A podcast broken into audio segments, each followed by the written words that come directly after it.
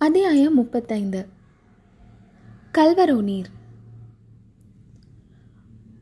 மறுநாள் மாலை நேரத்தில் மண்டபத்து கிராமத்து சிவன் கோவில் கண்கொள்ளா காட்சியளித்துக் கொண்டிருந்தது. கோவிலின் முன்கோபுர வாசலை பசுமையான வாழை மரங்களும் மகர தோரணங்களும் திரைச்சீலைகளும் அலங்கரித்தன. உள்ளே அர்த்த மண்டபத்தையும் வெளி கோபுரத்தையும் சேர்த்து பிரகாரத்தில் விஸ்தாரமான பந்தல் போட்டிருந்தார்கள். பந்தல் முனைகளில் வரிசை வரிசையாக தந்த வர்ணமுள்ள இளம் தென்னம் குருத்து தோரணங்களும் அவற்றின் இடையிடையே செந்தாமரை மொட்டுக்களும் தொங்கிக் கொண்டிருந்தன. அந்த நாளில் தமிழ்நாட்டில் நீர்வளமுள்ள ஒவ்வொரு கிராமத்திலும் தாமரை குளம் உண்டு. குளத்திலே தண்ணீர் இருப்பதே தெரியாத வண்ணம் தாமரை இலைகளும் மலர்களும் மொட்டுக்களும் நிறைந்திருக்கும். எனவே கோவில் விக்கிரகங்களுக்கு வேறு அபூர்வ புஷ்பங்களை சாத்திவிட்டு தாமரை மொட்டுக்களையும் மலர்களையும் கோவிலின் அலங்காரத்திற்கு உபயோகப்படுத்துவார்கள். இவ்விதம் அமோகமாக அலங்கரிக்கப்பட்டிருந்த கோவிலில் அஸ்தமிப்பதற்கு முன்னால் ஊர் ஜனங்கள் எல்லோரும் வந்து கூடிவிட்டார்கள். ஸ்திரீகள் குழந்தைகள் ஒருவரும் மிச்சமில்லாமல் வந்து அவரவர்களும் போட்டியிட்டு முன்னால் இடம் பிடித்து கொண்டு உட்கார்ந்தார்கள். சூரியன் அஸ்தமித்ததும் நூற்றுக்கணக்கான அகல் விளக்குகள் ஏற்றப்பட்டு ஆலயம் ஒளிமயமாக விளங்கிற்று. அதே சமயத்தில் சிவகாமி தேவியின் திவ்ய நடனத்தை பார்ப்பதற்காகவே விஜயம் செய்கிறவனைப் போல் பூரணச்சந்திரனும் உதயமானான். ஆயனரும் சிவகாமியும் கோவிலின் கோபுர வாசலுக்குள்ளே பிரவேசித்ததும் கூட்டத்தில் கலகலப்பு உண்டாயிற்று. பந்தலுக்கு தென்புறத்தில் அமைந்திருந்த அரங்க மேடையிலே வந்து சிவகாமி நின்றதும் கூட்டத்தில் நிசப்தம். ஸ்திரீகளும் பேச்சை நிறுத்தினார்கள். அழுத குழந்தைகளும் வாய் மூடின. அந்த மண்டபப்பட்ட கிராமத்து ஜனங்கள் அதுவரையில் அம்மாதிரி கண்கூசும்படியான திவ்ய சௌந்தரியத்தை கண்டதில்லை. சிவகாமியின் நடன அலங்காரமும் அணிகலன்களும் அவளுடைய முகத்தில் அப்போது பிரகாசித்த தெய்வீக கலையும் கிளர்ச்சியும் பார்த்தவர்களை திகைக்கச் செய்தன. ஆரம்ப திகைப்பு ஒருவாறு மாறியதும் ஒருவருக்கொருவர் தங்களுடைய வியப்பை தெரிவித்துக் கொள்ள ஆரம்பித்தார்கள். தேவலோகத்து நடன மாதிர்களான அரம்பை ஊர்வசி முதலியவர்கள் இப்படித்தான் இருந்திருக்க வேண்டும் என்றார் ஒருவர். ஒரு நாளும் இல்லை. அவர்கள் இவ்வளவு அழகாக ஒரு நாளும் இருந்திருக்க முடியாது என்றார் இன்னொருவர். இந்த பெண்ணுடன் அந்த தேவலோக கணிகையரை ஒப்பிடுவது பிசகு. தில்லையம்பலத்தில் நடராஜ பெருமானுக்கு போட்டியாக நடனமாடிய சிவகாமி தேவியை தான் இப்படி அவதாரம் எடுத்து வந்திருக்கிறாள் என்று ஒரு பக்தர் கூறினார். இல்லாமலா நாவுக்கரசர் பெருமான் அவ்வளவு பாராட்டினார் என்று இன்னொரு பக்தர் பரவசமாகச் சொன்னார். பளிச்சென்று சொல்லி வைத்தாற்போல் சபையில் மறுபடியும் பரிபூரண நிசப்தம் ஏற்பட்டது. சிவகாமி நடனமாட ஆரம்பித்து விட்டாள் ஆயனரின் கரதாளத்துக்கும் அவர் பாடிய ஸ்வர ஜதிகளுக்கும் இணங்க சிவகாமி ஆடினாள். உள்ளூர் மத்தள வித்வான் ஒருவர் வாழ்நாளில் என்றும் அறியாத உற்சாகத்துடன் மத்தளம் வாசித்தார்.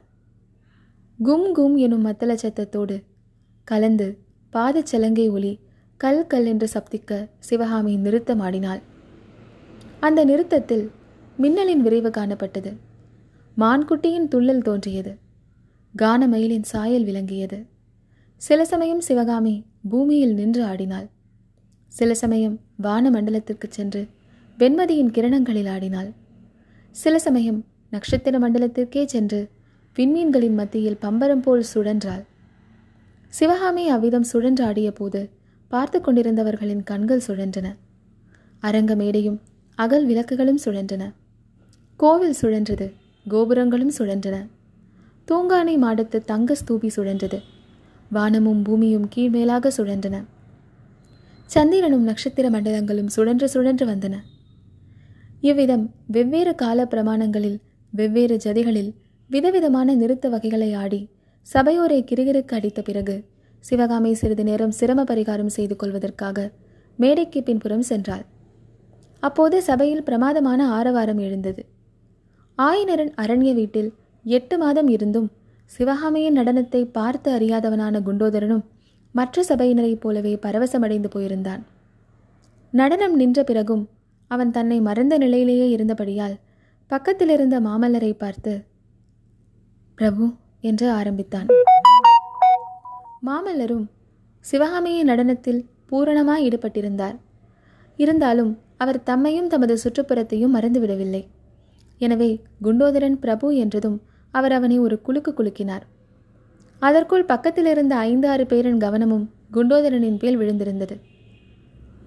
மாமல்லரின் குழுக்களினால் தனது நினைவை அடைந்த குண்டோதரன் சுவாமி சந்நிதியை நோக்கி பிரபு இந்த தெய்வீக நடனம் உனக்குத்தான் பிரீதி என்று பக்தி பரவசம் ததும்பிய குரலில் கூறி முடித்தான். சந்தேகம் என்ன? இறைவனுக்குத்தான் பிரீதி என்று பக்கத்தில் இருந்தவர்களும் ஆமோதித்தார்கள். சிவகாமி மீண்டும் அரங்க மேடைக்கு வந்து அபிநயம் பிடிக்க தொடங்கினாள். திருநாவுக்கரசர் பெருமானின் வடிவேறு திரிசூலம் தோன்றும் வலசடைமேல் இளமதியும் தோன்றும் தோன்றும் எனும் பாடலுக்கு சிவகாமி அபிநயம் பிடித்தபோது சபையோர் சாக்ஷாத் சிவபெருமானையே நேருக்கு நேர் தரிசித்தவர்களைப் போல் ஆனந்த வாரதியில் மூழ்கினார்கள். பின்னர் முன்னம் அவனுடைய நாமம் கேட்டால் எனும் திருப்பாடலுக்கு சிவகாமி அபிநயம் பிடிப்பாள் என்று எல்லோரும் எதிர்பார்த்ததற்கு மாறாக சிவகாமி பின்வரும் பாடலை பாடி அபிநயம் பிடிக்கத் தொடங்கினாள். வெள்ள நீர் சடையனார் தாம் வினவுவார். போல வந்தேன் உள்ளமே புகுந்து நின்றார்க்கு. உறங்கு நான் புடைகள் பூந்து கல்லரோ புகுந்தீர். என்னை கலந்துதான் நோக்கி நக்கு வெல்லரோம் என்று நின்றார் விளங்கிலம் பிறையனாரே. ஒரு அரியா பெண்ணின் உள்ளமாகிய இல்லத்தினுள்ளே வெள்ள நீர் சடையனராகிய சிவபெருமான் ஏதோ விசாரிக்க வருகிறவர் போல வந்து பிரவேசிக்கிறார். தூங்கிக் கொண்டிருந்த பெண்ணோ திடுக்கிட்டு எழுந்திருக்கிறாள். கண்ணை கசக்கி கொண்டு பார்க்கிறாள். யாரோ முன்பின் அறியாதவர் எதிரில் நிற்பதைக் கண்டு ஐயோ இப்படி சொல்லாமல் கொள்ளாமல் என் உள்ளத்திலே புகுந்த நீர் யார்? கள்ளரா? என்று வினவுகிறாள். அப்போது வந்தவர் கண்ணோடு கண் கலங்கும்படி அந்த பெண்ணை உற்று பார்க்கிறார். பார்த்துவிட்டு நகை செய்கிறார். அந்த நகைப்போடு கலந்து நானா கள்ளன்? கள்ளத்தனம் என்பதே அறியாத வெள்ளை மனத்தவனாயிற்றே. அதற்கு அறிகுறியாக என் மேலேயும் வெந்நீர பூசியிருக்கிறேன். தெரியவில்லையா? என்கிறார். வானத்திலே விளங்கிய இளம்பிறையை திருடி தம் சிரசிலை அணிந்து கொண்ட பெருமான்தான் இப்படி ஒன்றும் தெரியாதவர் போல நடித்தார். ஆஹா அந்த இளம் பிறையின் அழகை சொல்வேனா? அவருடைய கள்ளத்தனத்தை சொல்வேனா? அல்லது கள்ளமற்றவர் போல அவர் நடித்த நடிப்பை சொல்வேனா? மேற்கூறிய இவ்வளவு உள்ளப்பாடுகளும் வெளியாகும்படியாக சிவகாமி தன் முகபாவங்களினாலும் அங்கங்களின் சைகைகளினாலும் கை விரல்களின் முத்திரையினாலும் உணர்ச்சியோடு கலந்து அற்புதமாக அபிநயம் பிடித்தாள். பாடலும் அபிநயமும் சபையோருக்கு எல்லையற்ற குதூகலத்தை அளித்து பலமுறை ஆகாகாரத்தை வருவித்தது. ஆனாலும் சபையோர்கள் திருப்தியடைந்தவர்களாக காணவில்லை.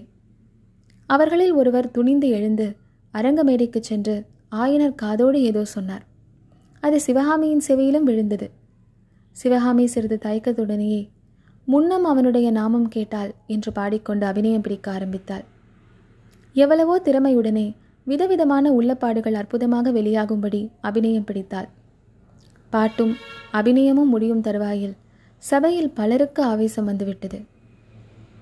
ஒரு வயது சென்ற கிழவர் எழுந்து நின்று நடராஜா நடராஜா என்று பாடிக்கொண்டே ஒரு காலை தூக்கிய வண்ணம் சபையிலே நடனமாடத் தொடங்கிவிட்டார். இம்மாதிரி உணர்ச்சி வாய்ந்த அபிநயத்தை இதுவரையில் யாரும் பார்த்ததில்லை. இதுவரையில் யாரும் பார்க்கப் போவதும் இல்லை என்று சபையோர்கள் ஒருவருக்கொருவர் கூறி மகிழ்ந்தார்கள். ஆனால் இன்று அந்த பாடலுக்கு அபிநயம் காஞ்சியில் நாவுக்கரசர் பெருமான் சன்னதியில் அமைந்தது போல் அவ்வளவு உணர்ச்சியுடன் அமையவில்லை என்று மூன்று பேருக்கு மட்டும் தெரிந்திருந்தது.